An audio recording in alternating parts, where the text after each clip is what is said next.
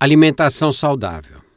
No passado, quando se tratava de alimentação saudável, as coisas pareciam mais fáceis. Todos almoçavam e jantavam em casa, as crianças comiam os alimentos que os pais escolhiam e preparavam, e ninguém contestava o cardápio que seguia as normas ditadas pela tradição familiar.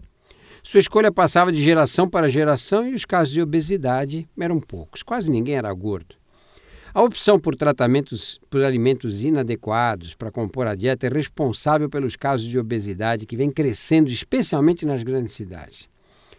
Portanto, quem se preocupa em oferecer alimentação saudável para a família deve começar pela seleção cuidadosa dos alimentos.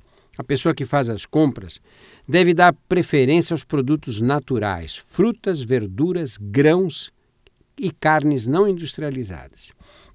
O tradicional arroz, feijão, bifinho, a salada, uma porção de verdura cozida e uma fruta na sobremesa que comíamos nas casas dos nossos avós e achávamos uma delícia, é um bom exemplo de refeição saudável que deveria ser retomado.